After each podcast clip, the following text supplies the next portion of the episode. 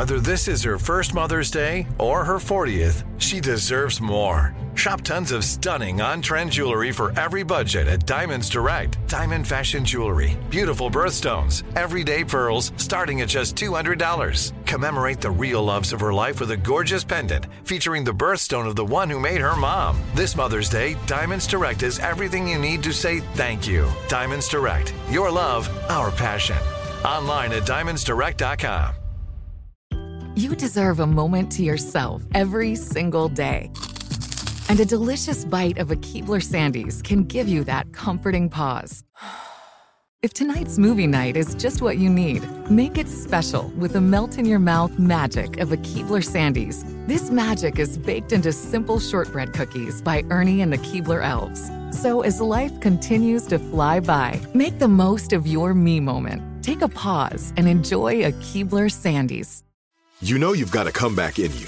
When you take the next step, you're going to make it count for your career, for your family, for your life. You can earn a degree you're proud of with Purdue Global. Purdue Global is backed by Purdue University, one of the nation's most respected and innovative public universities. This is your chance. This is your opportunity. This is your comeback. Purdue Global, Purdue's online university for working adults. Start your comeback today at purdueglobal.edu. Whether you're a savvy spender maximizing your savings with cashback rewards, a thrifty rate watcher seeking the lowest interest, or a travel enthusiast looking for extraordinary perks, Kemba Financial Credit Union has a visa to complement your lifestyle and unique needs. Apply today at Kemba.org to unlock a limited time 2% cash back on purchases and pay 0% interest on balance transfers for an entire year with a new visa from Kemba. You deserve a card that works for you. Restrictions apply. Offer ends June 30th, 2024. The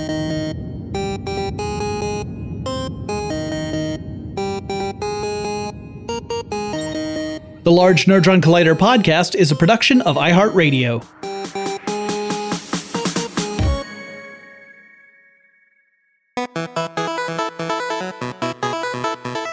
Hey, everybody! Welcome to the Large Nerdron Collider podcast, the podcast that's all about the geeky things happening in the world around us and how very excited we are about them. I'm Ariel Casten, and with me, as always, is the super Jonathan Strickland. Thank you, Ariel. I am only super Jonathan Strickland uh, when it's after hours. Otherwise, I'm mild mannered podcaster Jonathan Strickland. And That's pretty super to me. Oh, you, you. This is why we've been friends for 20 years. All right. Well, Ariel, for you, not only do I have a compliment, you are a wonderful friend, and I am very thankful you're here today. Aw, thank you. But I also have a question for you.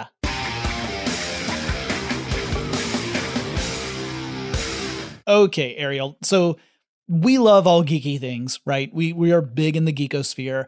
However, occasionally something that comes out might not quite live up to our expectations of it, right? We might mm-hmm. we might enjoy it on some level, but we might think, "Oh, man, I kind of wish that were better." So, let's say that you've got this incredible power where you can obliterate some sort of geeky property from existence so that someone can have a fresh go at making a really good version of it without the worry of there being any baggage that's tied to the original. What would you obliterate?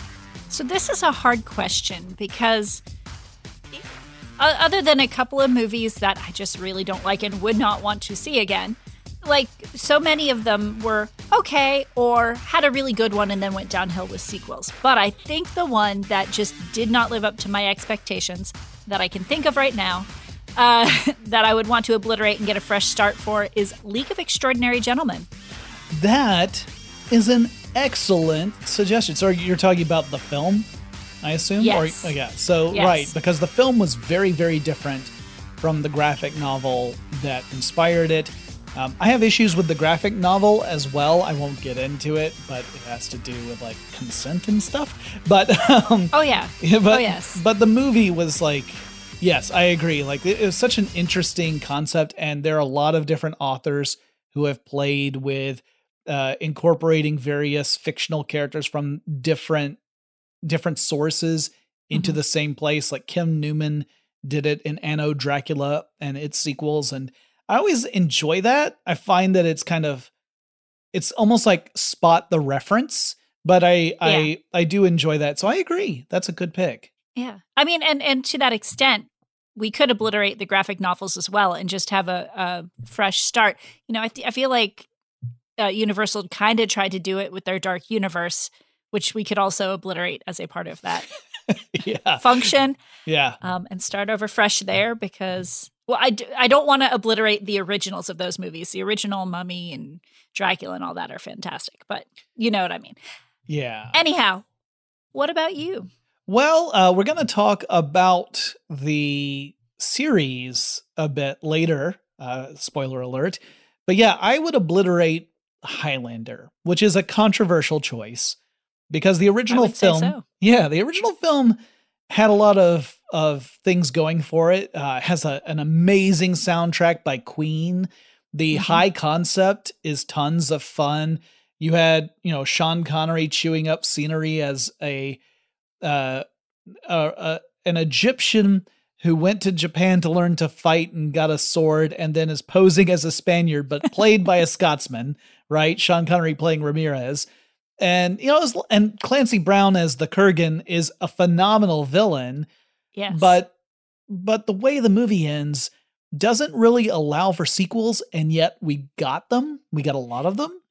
I mean, and I will say, like, it, it was really good for the time having watched some of the original Highlander again recently, it's only for the love of it that it's still any good. It does not hold up. Yeah, no, there's some so. it's some very very rough pacing issues in that movie. The transitions, the scene transitions are amazing. There's this great scene mm-hmm. transition that starts in a parking garage in modern day and the camera moves up through the parking garage and when it gets up to the surface level, you're in medieval Scotland. And I'm just like this is such a clever scene transition. It's you don't mm-hmm. see that very often, right? So there's stuff like yeah. that that I thought was really cool. But yeah, as a as a movie, it only sort of works. The concept phenomenal. The movie only sort of works. Christopher Lambert does no favors to that film. and um and so I would obliterate that because I think the idea is incredible, but I would want whomever was creating the new version and spoiler alert we're going to be talking about that um, but whomever's creating the new version to not have the burden of those earlier films kind of weighing it down. I do think that they'll be a little bit um, fortunate that we have had quite a bit of time pass between the original movie and now, so that a new generation of fans can come in unscalded, I suppose. Yeah, I agree. I mean, although it is a, a true shame if you never experience that Clancy Brown performance because he he killed it as the Kurgan. I mean, great lines like "I got something to say. It's better to burn out than fade Clancy, away." Clancy Brown is just fantastic. Yes, at what he does. A beloved so, geek idol. Yes, uh, another beloved geek idol to me, at least, is the Riddler, like the old Adam West level Riddler. Mm-hmm. Uh, which leads us into our first story. Yes. Before we come back to the Highlander. yes, we'll, uh, we'll come back to that at the end of the episode, so you have to stay yes. all the way. Yes, so now that we're through my very clunky segue, uh, our first story is about the Batman. They just mm-hmm. came out with some promotional shots, and there's one that's making a little bit of waves, for better or for worse, of the Riddler. Yeah, the Riddler's uh, in the, these pictures is wearing a mask that includes a, uh, a strap that goes right across the mouth. He's wearing glasses on the outside of the mask. And so, you know, Riddler, in obviously in, in most versions, is not typically a masked villain, or if he is wearing a mask, he's wearing like the burglar style yes. eye mask. So so this is different from classic renditions of the Riddler, and it's it's created something of a divide in the fandom. Yeah. Um, I fall on the divide of I'm not a big fan of the look. It, it kind of looks like. Oh, so many thoughts on this. The Riddler is one of my favorite Batman villains. Mm-hmm. And uh, in later years, for instance, in some of the more recent Batman video games, he is super, super devious. He's always been devious, but he's gotten darker as time goes on. Right. As media is wont to do.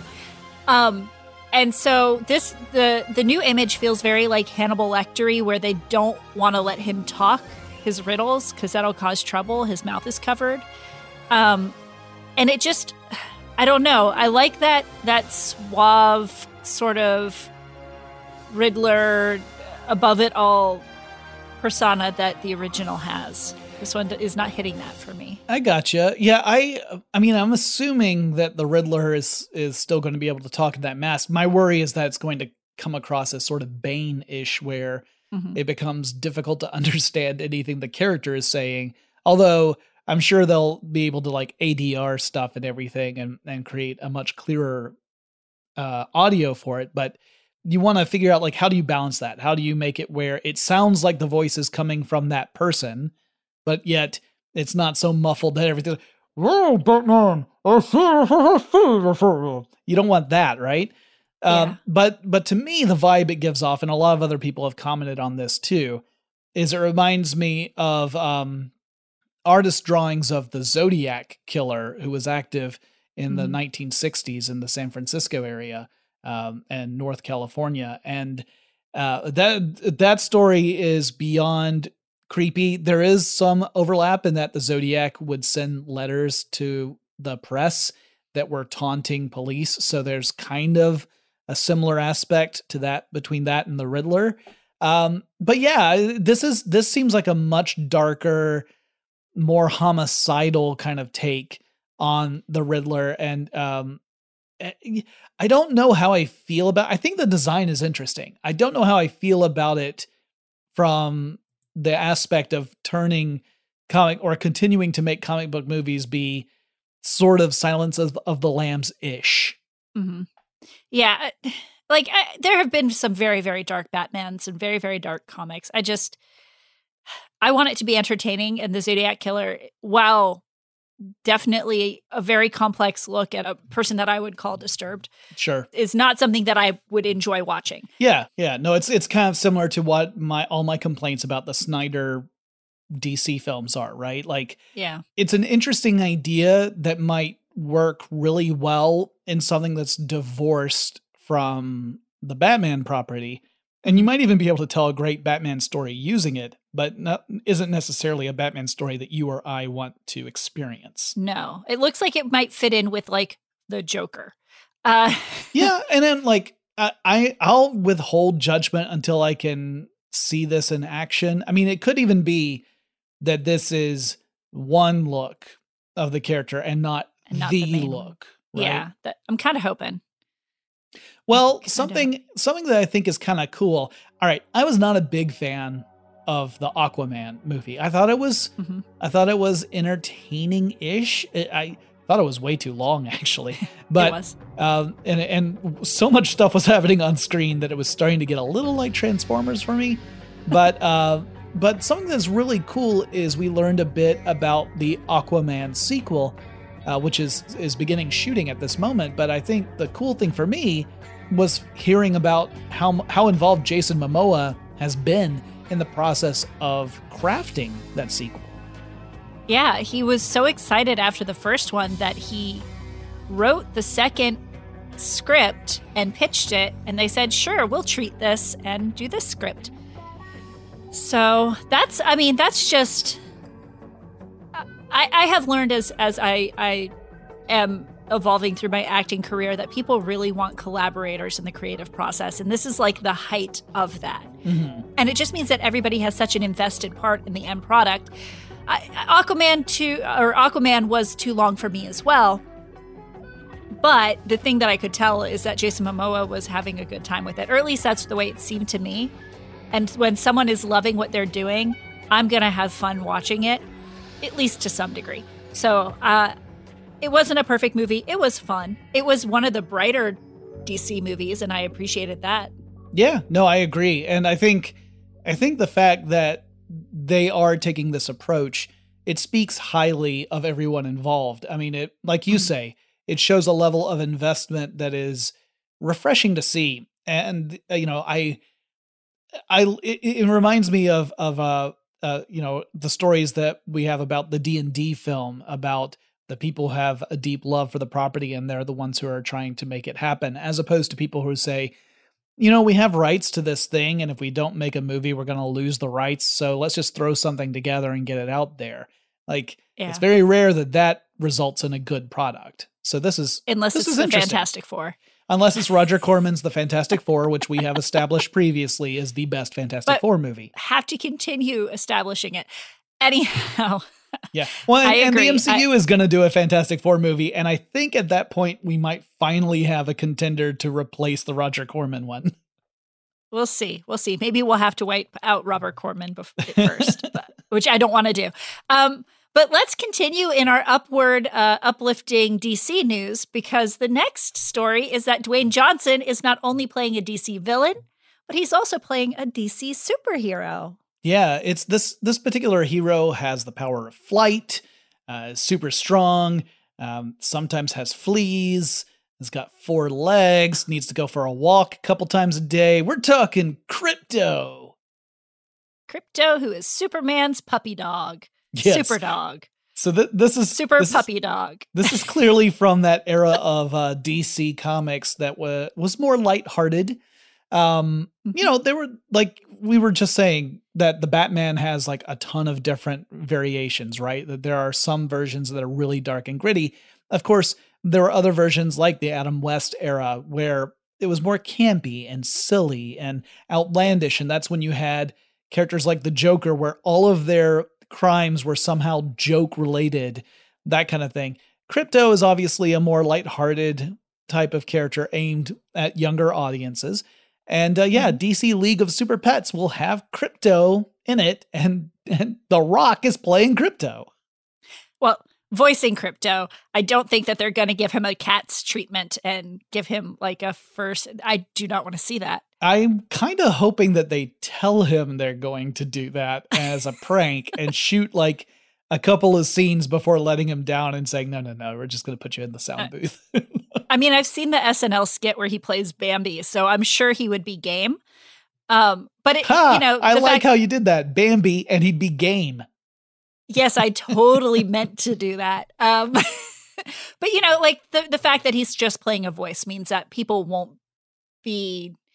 It's not like Chris Evans playing the uh, the Human Torch and Captain America. Right. Uh, you know, Yeah, it's So- it's or even or even uh, uh Kathryn Hahn playing Doctor Octopus in Into the Spider Verse, as well as Yeah. playing Agatha in uh, Wandavision.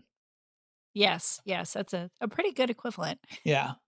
Well, and our Speaking final, of Marvel, yeah, our final story this segment is about the the teaser that was released for the upcoming Marvel film The Eternals. This is a group of characters that I don't know that much about. I was not like I never collected the Eternals comic book series. Uh, so I went into watching this teaser without having a lot of preconceptions of what it was I was going to see. Uh, what was your reaction, Ariel? Uh, well, I'll start by saying I'm also not super familiar with the Eternals. Uh, that that is a an echelon of Marvel heroes that I did not delve into, but uh, it felt very. My first impression was, "Huh, this looks like Stargate meets American Gods." Mm, um, but happy.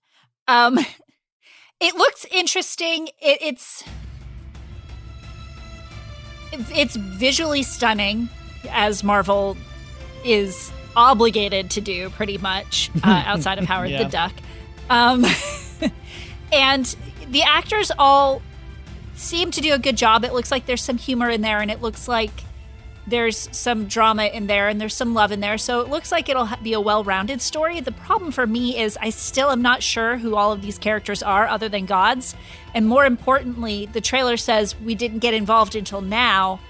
And I'm not sure what they're getting involved in and why. So there's still not a storyline or a character for me to care about specifically to drive Sure. me to see it. I will see it because I like Marvel movies and I'm sure they'll do a good job with it. But yeah, I just I I don't know enough yet from this trailer. Yeah, there's not a moment that hooks me like a moment that you would see in like a Guardians of the Galaxy preview where you go into that. Like before I ever saw a preview for that movie, I was convinced it would never work.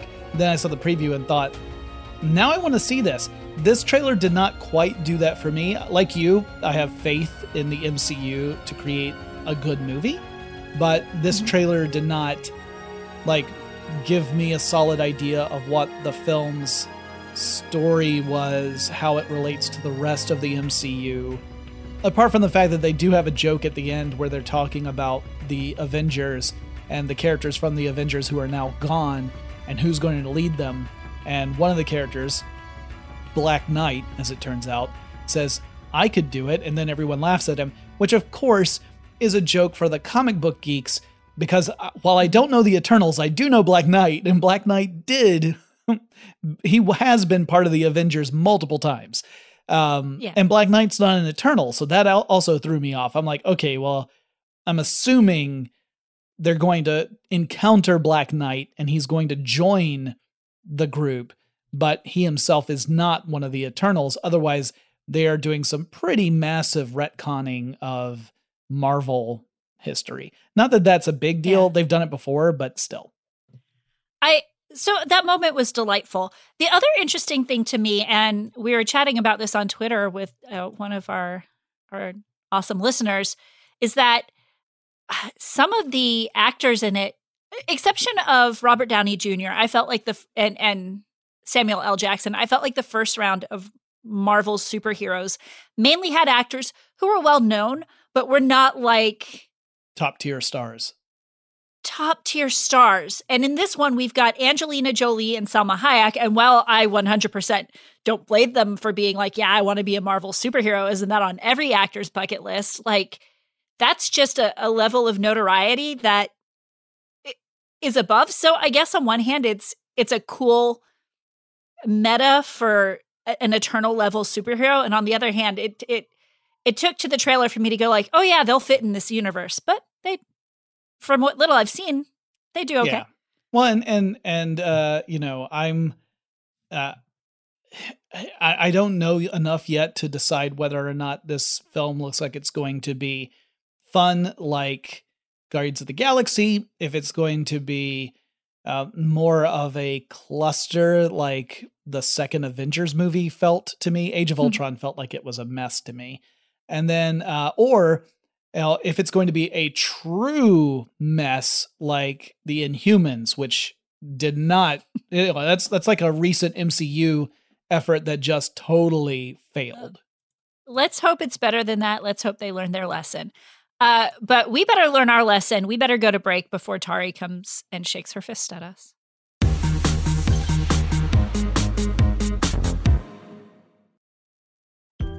Deserve a moment to yourself every single day. And a delicious bite of a Keebler Sandies can give you that comforting pause. If tonight's movie night is just what you need, make it special with the melt in your mouth magic of a Keebler Sandies. This magic is baked into simple shortbread cookies by Ernie and the Keebler Elves. So as life continues to fly by, make the most of your me moment. Take a pause and enjoy a Keebler Sandies. This is it. Your moment. This is your time to make your comeback with Purdue Global. When you come back with a Purdue Global degree, you create opportunity for yourself, your family, and your future. It's a degree you can be proud of, a degree that employers will trust and respect.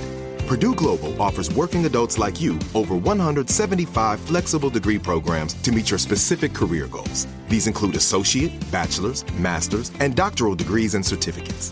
Purdue Global degree programs range from nursing to business to communication and more. Whatever your interest, we have the degree that will move you forward. You have the knowledge, you have the experience. Now it's time to get credit for the work you've done and earn the recognition you deserve with Purdue Global, Purdue's online university for working adults. You know you're worth it. We do too. So don't wait another second to get the degree that will take your career to the next level. Start your comeback today at purdueglobal.edu. Open a limited time 11 month certificate at Kemba Financial Credit Union. At 5.25% APY, it's more than triple the national average, plus, it's a safe and secure way to grow your money. Visit your local branch or kemba.org slash CD for details. Offer expires May 31st, 2024. APY equals annual percentage yield. Restrictions apply. $500 minimum and $250,000 maximum deposit. Advantage status required. Comparison based on bank rate average. Federally insured by NCUA. Spectrum One is a big deal. You get Spectrum Internet with the most reliable internet speeds, free advanced Wi Fi for enhanced security and privacy, and a free Spectrum Mobile Unlimited line with nationwide 5G included, all while saving big. For the big speed, big reliability, and big savings you want, get Spectrum One. Just $49.99 a month for 12 months. Visit spectrum.com slash big deal for full details. Offer subject to change. Valid for qualified residential customers only. Service not available in all areas. Restrictions apply.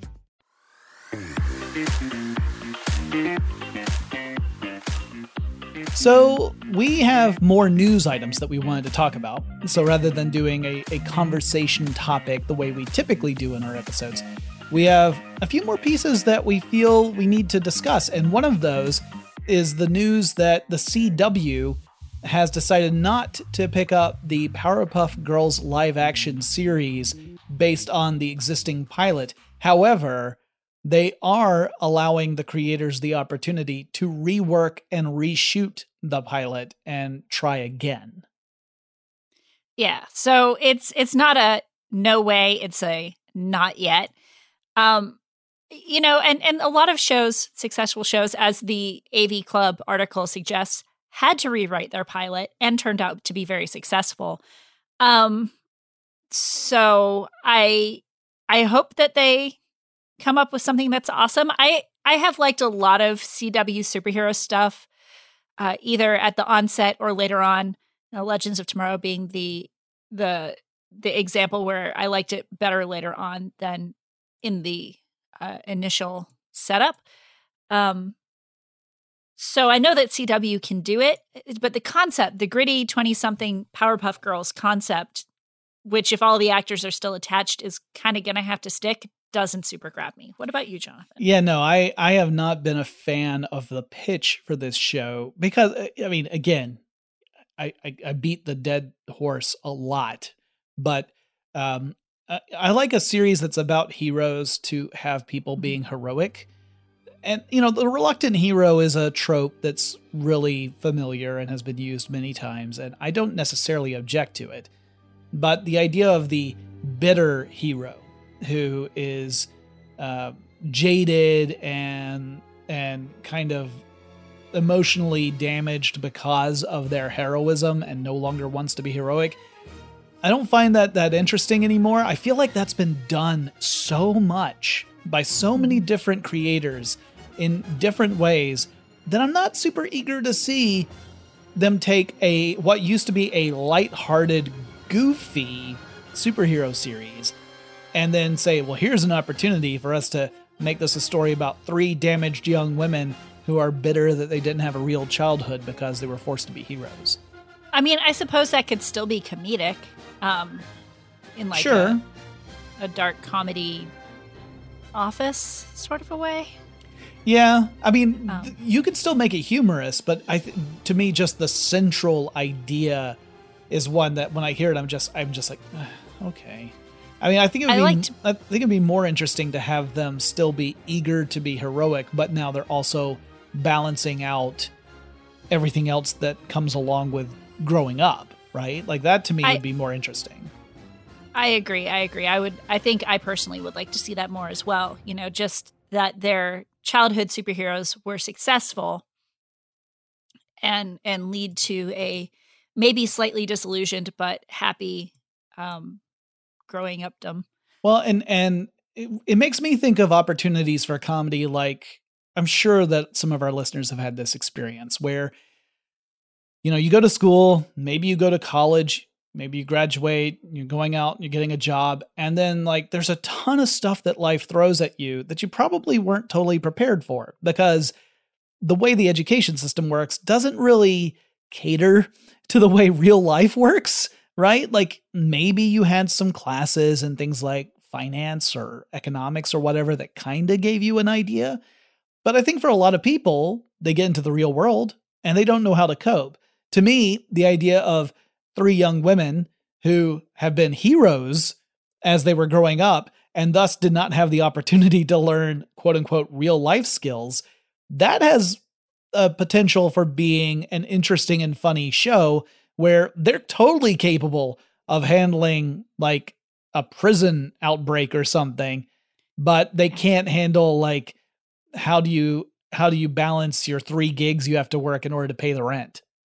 I feel like that is every millennial's current life situation. Um, yeah, which is why I think it would work.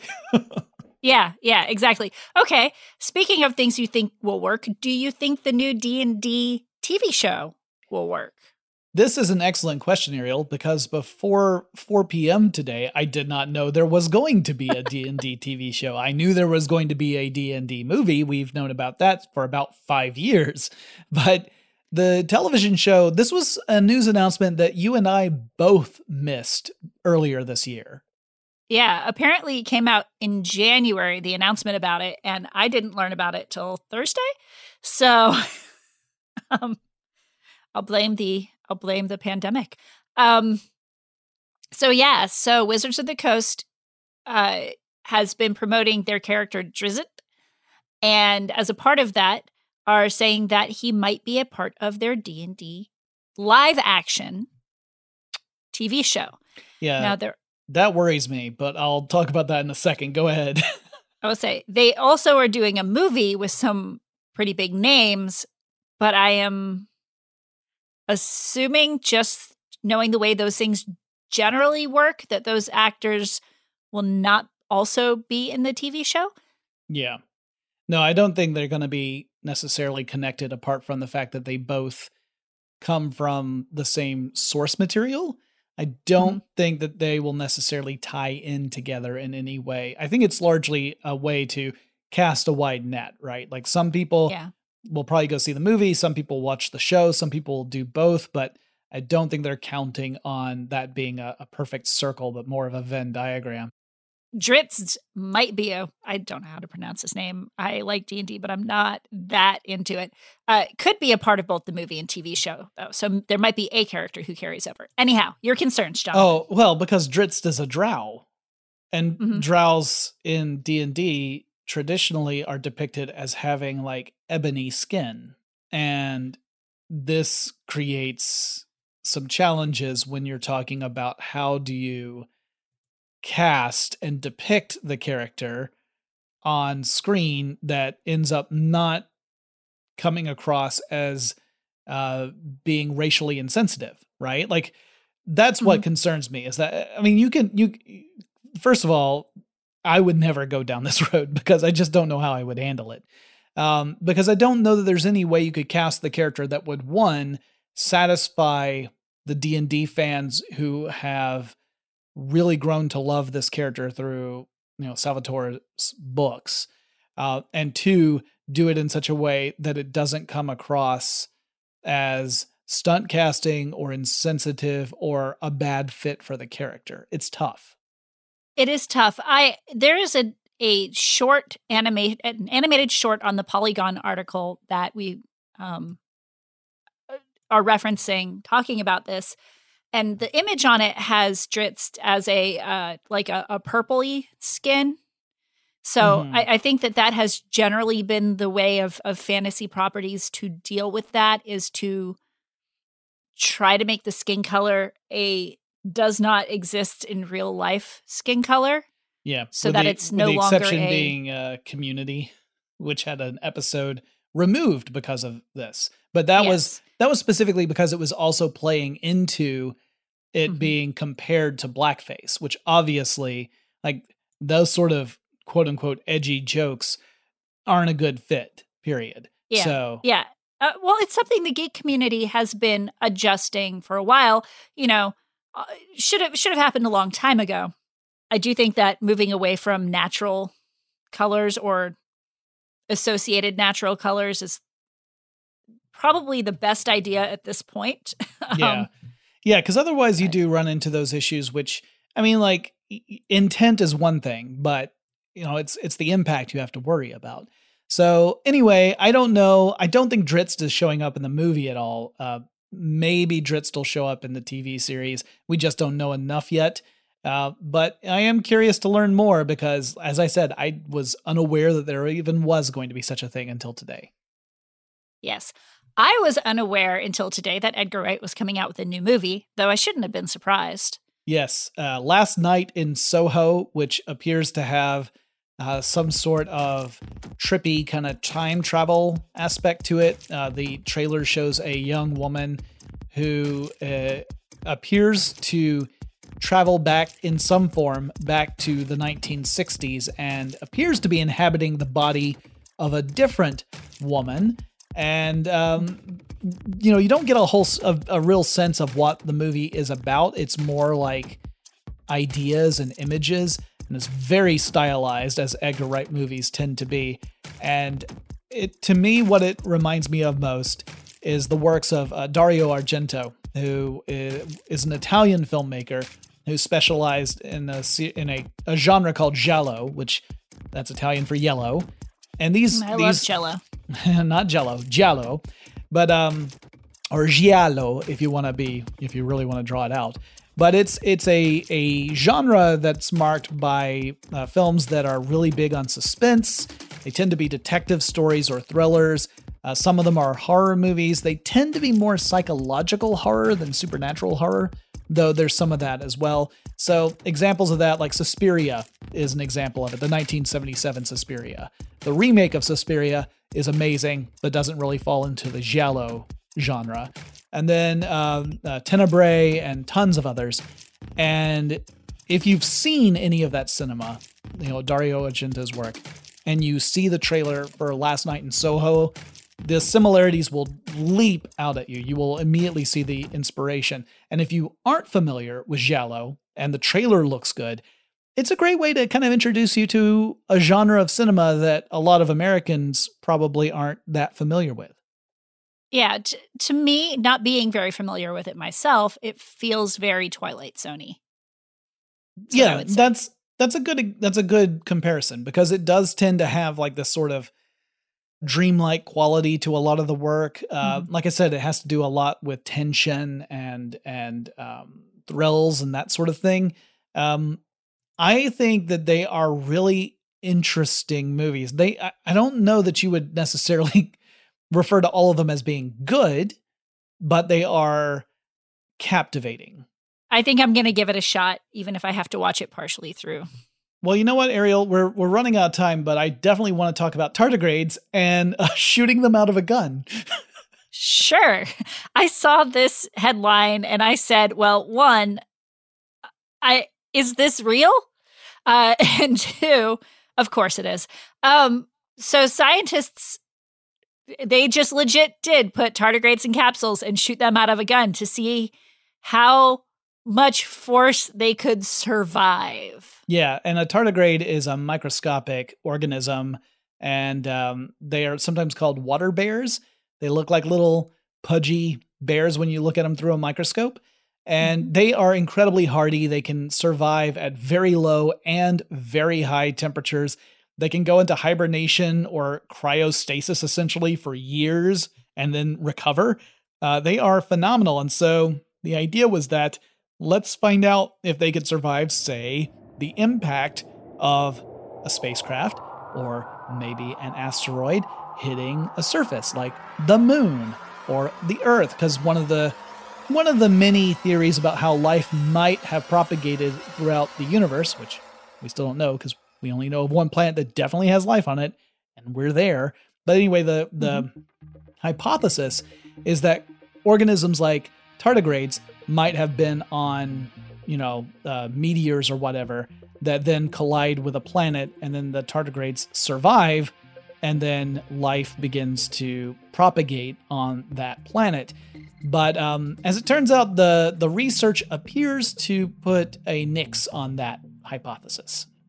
Yes. So they can tardigrades can survive at about 2000 miles per hour um, before they turn to goo.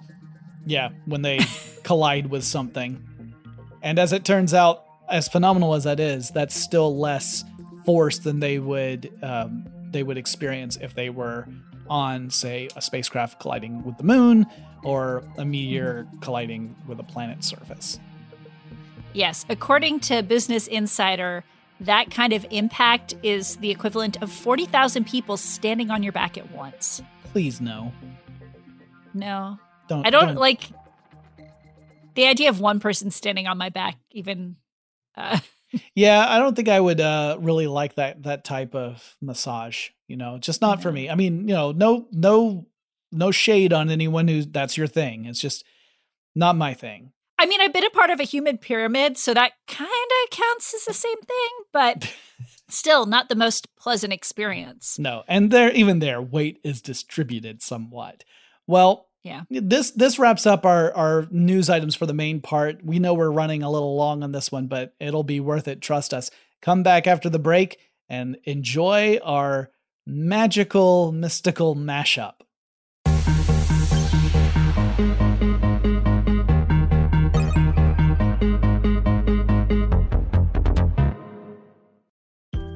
Deserve a moment to yourself every single day. And a delicious bite of a Keebler Sandies can give you that comforting pause. If tonight's movie night is just what you need, make it special with the melt in your mouth magic of a Keebler Sandies. This magic is baked into simple shortbread cookies by Ernie and the Keebler Elves. So as life continues to fly by, make the most of your me moment. Take a pause and enjoy a Keebler Sandies. This is it. Your moment.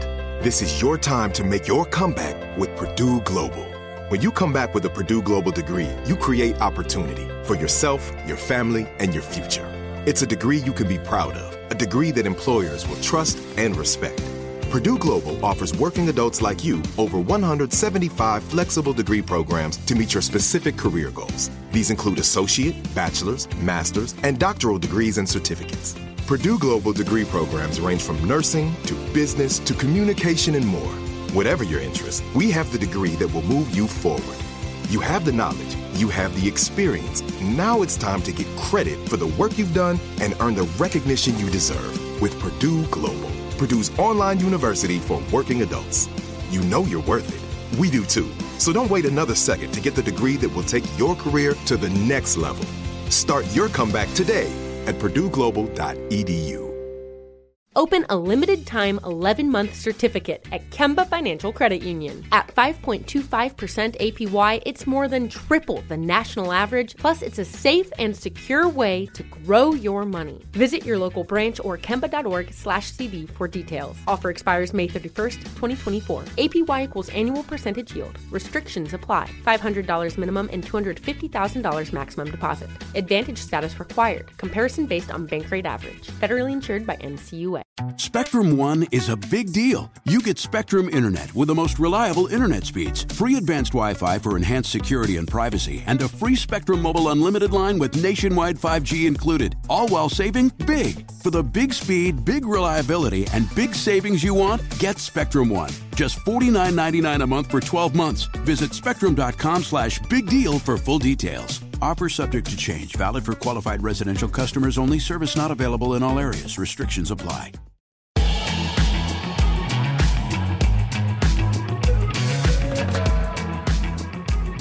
Okay, so Ariel, um, we have a couple of stories that kind of lead into the properties we decided to mash up today. One of those was the one that I alluded to earlier that there's going to be a new version of Highlander. We don't know if it's going to be a total reboot that ignores everything that leads up to it, or if it's somehow going to try and fit into some existing Highlander lore. But the word is, according to Deadline anyway, that Henry Cavill is going to be playing the main character in this new Highlander film. We don't know if it'll be Connor MacLeod from the original or if it'll be a new Mhm. character. That's all we know, really. According to you, I'm guessing you want it to be a new character, new story, nothing due into the original. I mean, it'll have to be a Highlander or else the title makes no sense. Well, yeah, true. Um, I mean, he uh, Henry Cavill on his Instagram said that he's brushing up on his Scottish lore. So possibly Connor MacLeod. I think he's a good person to play the character. Uh, he's not Scottish. They could also pick a really good Scottish actor, uh, like the the dude who is an Outlander or something. Well, yeah, well, Christopher Lambert was not Scottish either. He, no. The one Scottish actor they had was playing an Egyptian. So, like I said, the, yeah. the original Highlander was all sorts of jacked up. But yeah, I, uh, we have the director of, of John Wick who is going to be directing this, and Kerry Williamson wrote the script for it. But yeah, I don't know any other details about the story or like how, if at all, it ties into the older, the you know, the pre-existing movies and TV series even.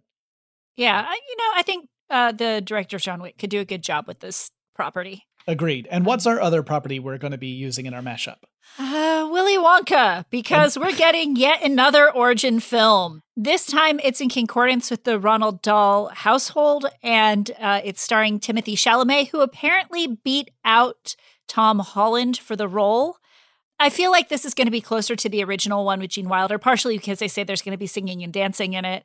Um, that Wonka will be doing that, but it's gonna have to be awfully originy because Timothy Chalamet is a youngin. Yeah. So I I have thoughts about sure. prequels in general, and most of the time I think of them as being completely unnecessary and uh, at best they are not distracting, and at worst, they are terrible. So, I, but I mean, I, I shouldn't. I shouldn't immediately judge something. I haven't seen anything about it. Don't know if it's going to come out as being, you know, great or if it's going to come out as being uh, a total train wreck. I have no idea. So I shouldn't prejudge but I don't get a great feeling from it. I, I, maybe it's just because I feel like Willy Wonka is one of those characters where part of the appeal is the mystery. I I would have to agree there. That being said, Paul King is working on it. He's directing it, and he did Paddington 2, which was another movie I did not think would work, but absolutely was delighted by. It's one of those movies so. that I I keep hearing people say is like legitimately one of the best movies they've seen. Like it was one of the best movies they saw that year. I still haven't seen it, and I feel like I need to because of just the praise I've heard for it. I, I mean, it's definitely a kids movie, but I think you would enjoy it. I it was it happened to be on TV when I turned it on, and I ended up watching the entire thing. It was delightful. Uh, just just enough adult humor in there uh, to keep you interested. That's fair. So we are going to mash up Highlander and we're going to mash up uh, Willy Wonka or Charlie and the Chocolate Factory. I guess I didn't even mention what the concept of Highlander is, so I should probably do that just in case you're not familiar.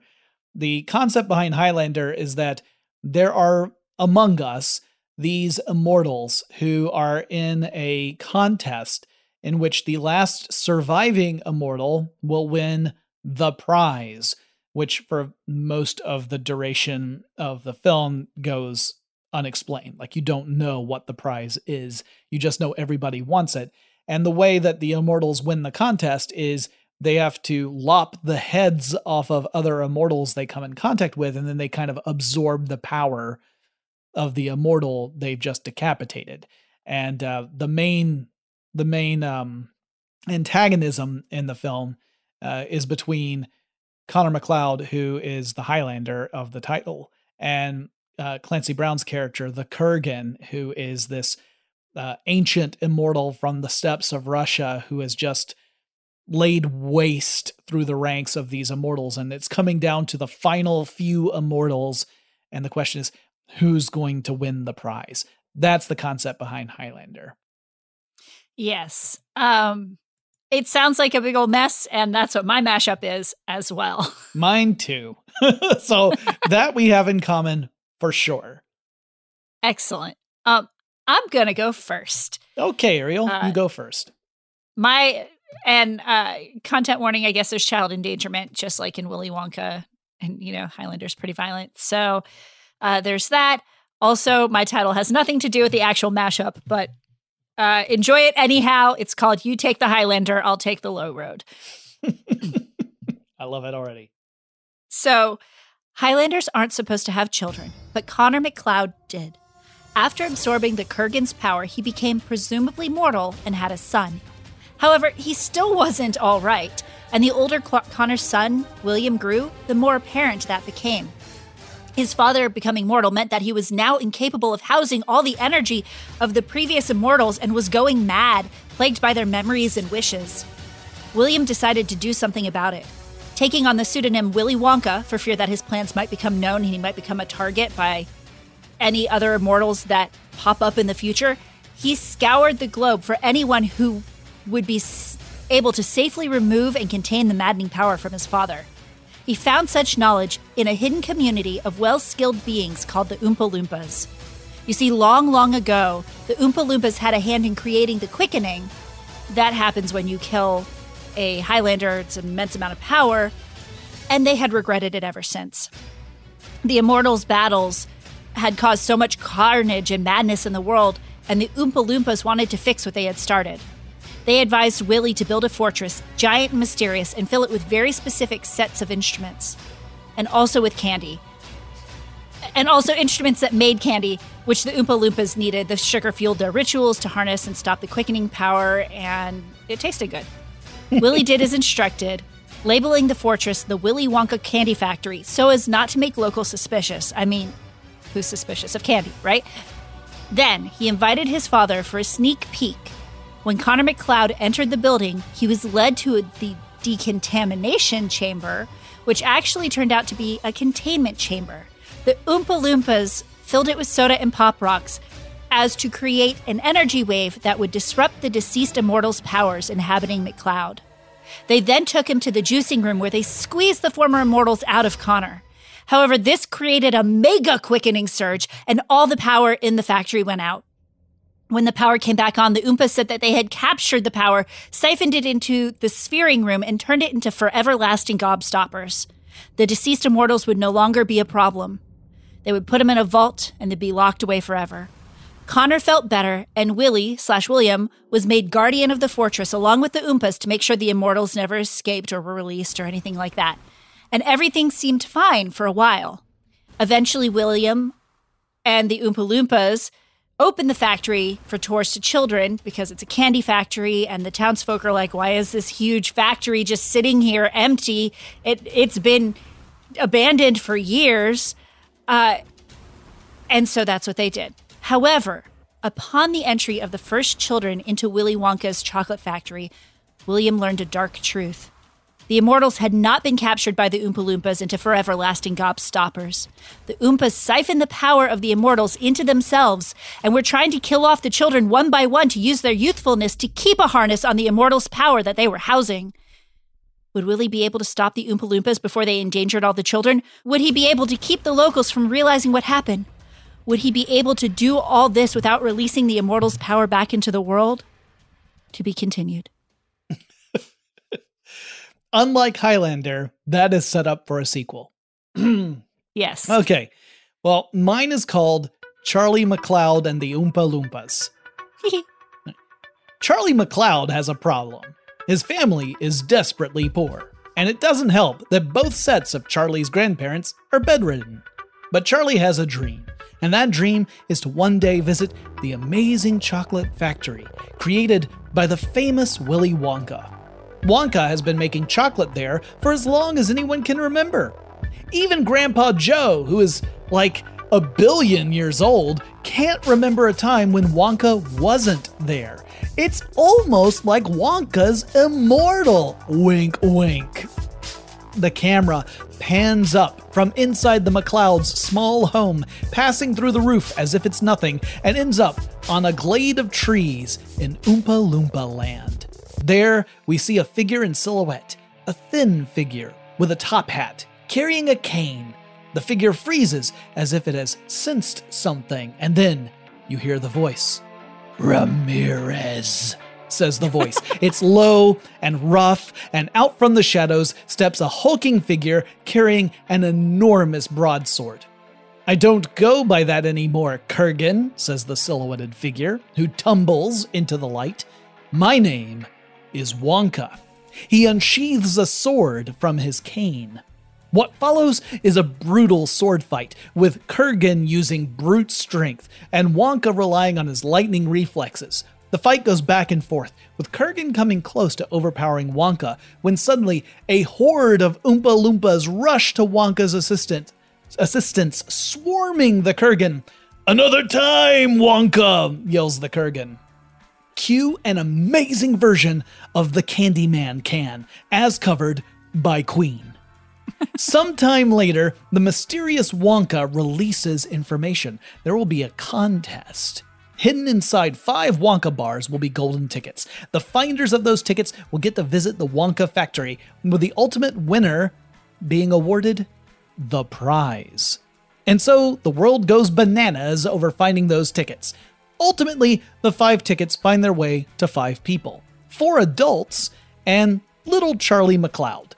The adults include Iman Fasil, Sundar Kastagir, Felicia Martins, and Anne Devlin. And if you get all those references, I'm really impressed. now, I'm skipping over a lot here, but we know Charlie is led to believe his dreams are not going to be realized. But then he finds the ticket, and then Grandpa Joe miraculously figures out how to walk again, thus making us all think he's been essentially a lazy faker for years. But anyway, they sing a song, and it's all okay, and they go to the factory. Oh, Except before they do all that, Charlie has to run home when he finds the ticket and he encounters a strange hulking man. And upon seeing him, Charlie feels this sort of weird energy and he kind of feels a little sick to his stomach. And the man introduces himself as Kurgan Slugworth and he wants Charlie to help him undermine Wonka, but Charlie just runs home without listening to the offer. Okay, when the winners all arrive at Wonka's factory, there's a weird thing that happens. Uh, it was a clear day when they got there, but suddenly, as they approach each other, clouds appear and the sound of thunder fills the air. And all the people who found tickets, they all feel a little off, you know, almost like they're a little sick. But of course, they're about to go into a candy factory, so they just hide that fact from their families because ain't no one gonna stop them going into that candy factory. Uh, some of the adults uh, the four adults, they seem to know each other and they're really uneasy. but Charlie's just kind of focused on the fact that he's about to go into the chocolate factory. And then Wonka comes out and the feeling hits them again. It's, it's really strong. I mean, Wonka is strong. So Wonka eyes and uh, take in the, the five winners and he invites them in. And in a series of humorous and absurd speeches, he implies that one of these five winners will walk away with a prize of great value, but that to do this, they all must be observant and keep their minds open. So they go inside the factory and they see some amazing things, including a room filled with candy swords. And each of the ticket finders gets to pick out a candy sword. And Charlie MacLeod is drawn to a glorious candy katana. And then all heck breaks loose. Because just as the winners have picked out their weapons, Kurgan Slugworth appears, and the four other winners all seem like they are guilty about something, like maybe they've been working with Kurgan Slugworth, but Charlie, who turned down Slugworth's offer, is just confused. And then Slugworth has this massive fight with all the ticket finders, and one after another, pop, pop, pop, he takes off their heads. Thunk goes Fasil's noggin. Bonk goes Kastagir.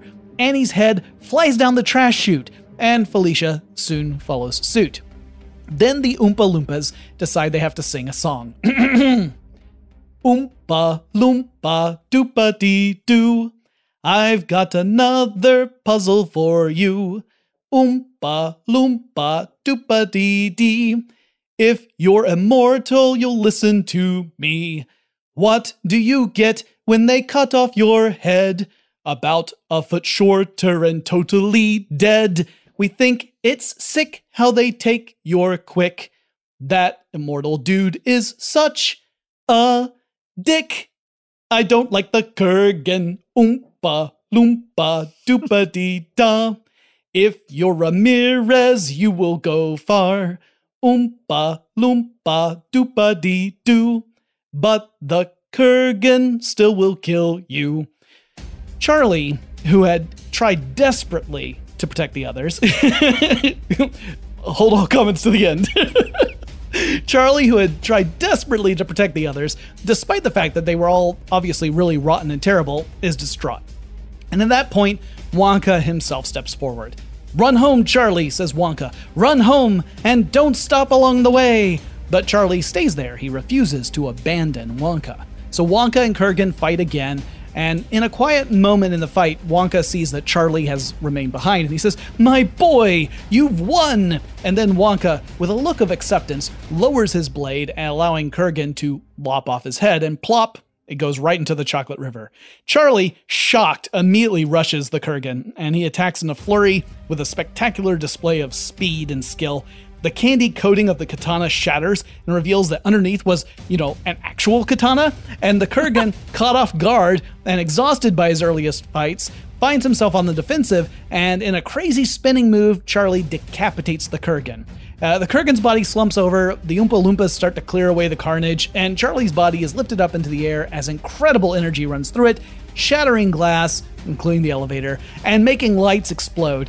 And when he touches down, he discovers that he has, in fact, won the prize a lifetime supply of chocolate. And since he's immortal, that's a really long time. The end. That was amazing. Wow. Yeah. I, mean, I, I, I, apologize for my singing. I, I'm not in good voice today, but. I thought it was beautiful, Jonathan. And also, you should totally like TM that so that they can't steal that for the screen um screenplay. For, I'm pretty. You know, I'm pretty confident that they're not going to go down that direction, but I appreciate the input. The Highlander movie. I mean, they might. They might. These are two new things happening. They might team up. Also, it's nice to have a second child Highlander. So you know, yeah. That. Well, you know what? When I first wrote this, when I started writing the first draft, I I originally had it with the uh, the kids from Willy Wonka, so like Augustus Gloop and Violet Beauregarde and you know uh, Veruca Salt and all of them. But as I was writing, I thought I don't I don't want to decapitate kids, so I so I went back and changed it. I, I get that. I might I might have toned down my my mess of a mashup as well a little bit. Yeah, but uh, also, uh, I'm very curious to hear what our listeners think.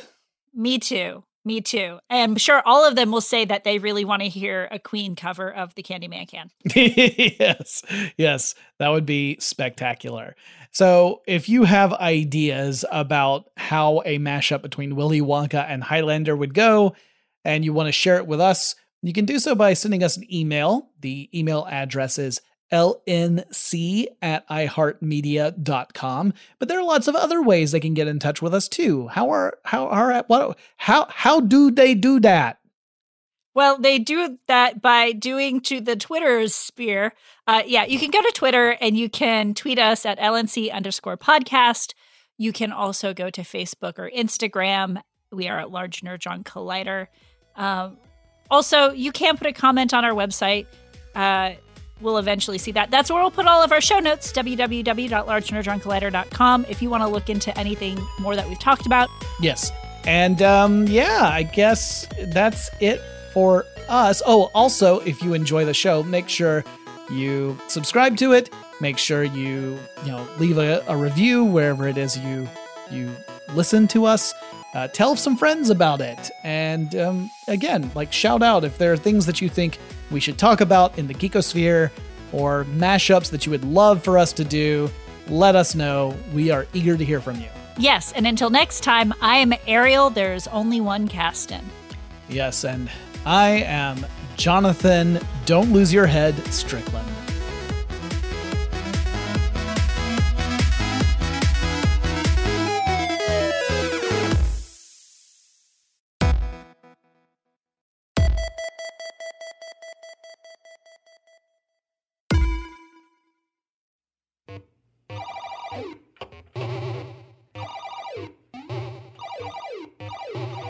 Large Nerdron Collider is a production of iHeartRadio and was created by Ariel Casten. Jonathan Strickland is the executive producer. The show is produced, edited, and published by Tari Harrison. For more podcasts from iHeartRadio, visit the iHeartRadio app, Apple Podcasts, or wherever you listen to your favorite shows. Open a limited time 11 month certificate at Kemba Financial Credit Union. At 5.25% APY, it's more than triple the national average, plus, it's a safe and secure way to grow your money. Visit your local branch or kemba.org slash CD for details. Offer expires May 31st, 2024. APY equals annual percentage yield. Restrictions apply. $500 minimum and $250,000 maximum deposit. Advantage status required. Comparison based on bank rate average. Federally insured by NCUA. Live Nation presents Concert Week. Now through May 14th, get $25 tickets to over 5,000 shows. That's up to 75% off a summer full of your favorite artists like 21 Savage, Alanis Morissette, Cage the Elephant, Celeste Barber, Dierks Bentley, Feid, Hootie and the Blowfish, Janet Jackson, Kidz Bop Kids, Meghan Trainor, Peso Pluma, Sarah McLachlan. Get tickets to more than 5,000 summer shows for just $25.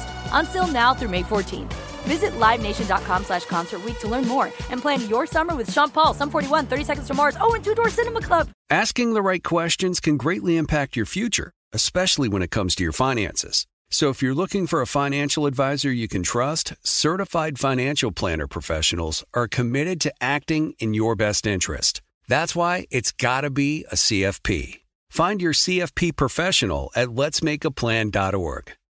Are you still searching for your perfect place to call home? Well, now is the time to buy at Fisher Homes. If you're looking to move in before the end of 2024, May could be your last opportunity to start building your dream home and close before the year's end. If you're hoping to move in even sooner, Fisher Homes also has homes that are move in ready and waiting for you, where you can start enjoying the benefits of homeownership even faster. Schedule your personal tour with a new home advisor today at FisherHomes.com and make this spring the season you find your perfect home sweet home.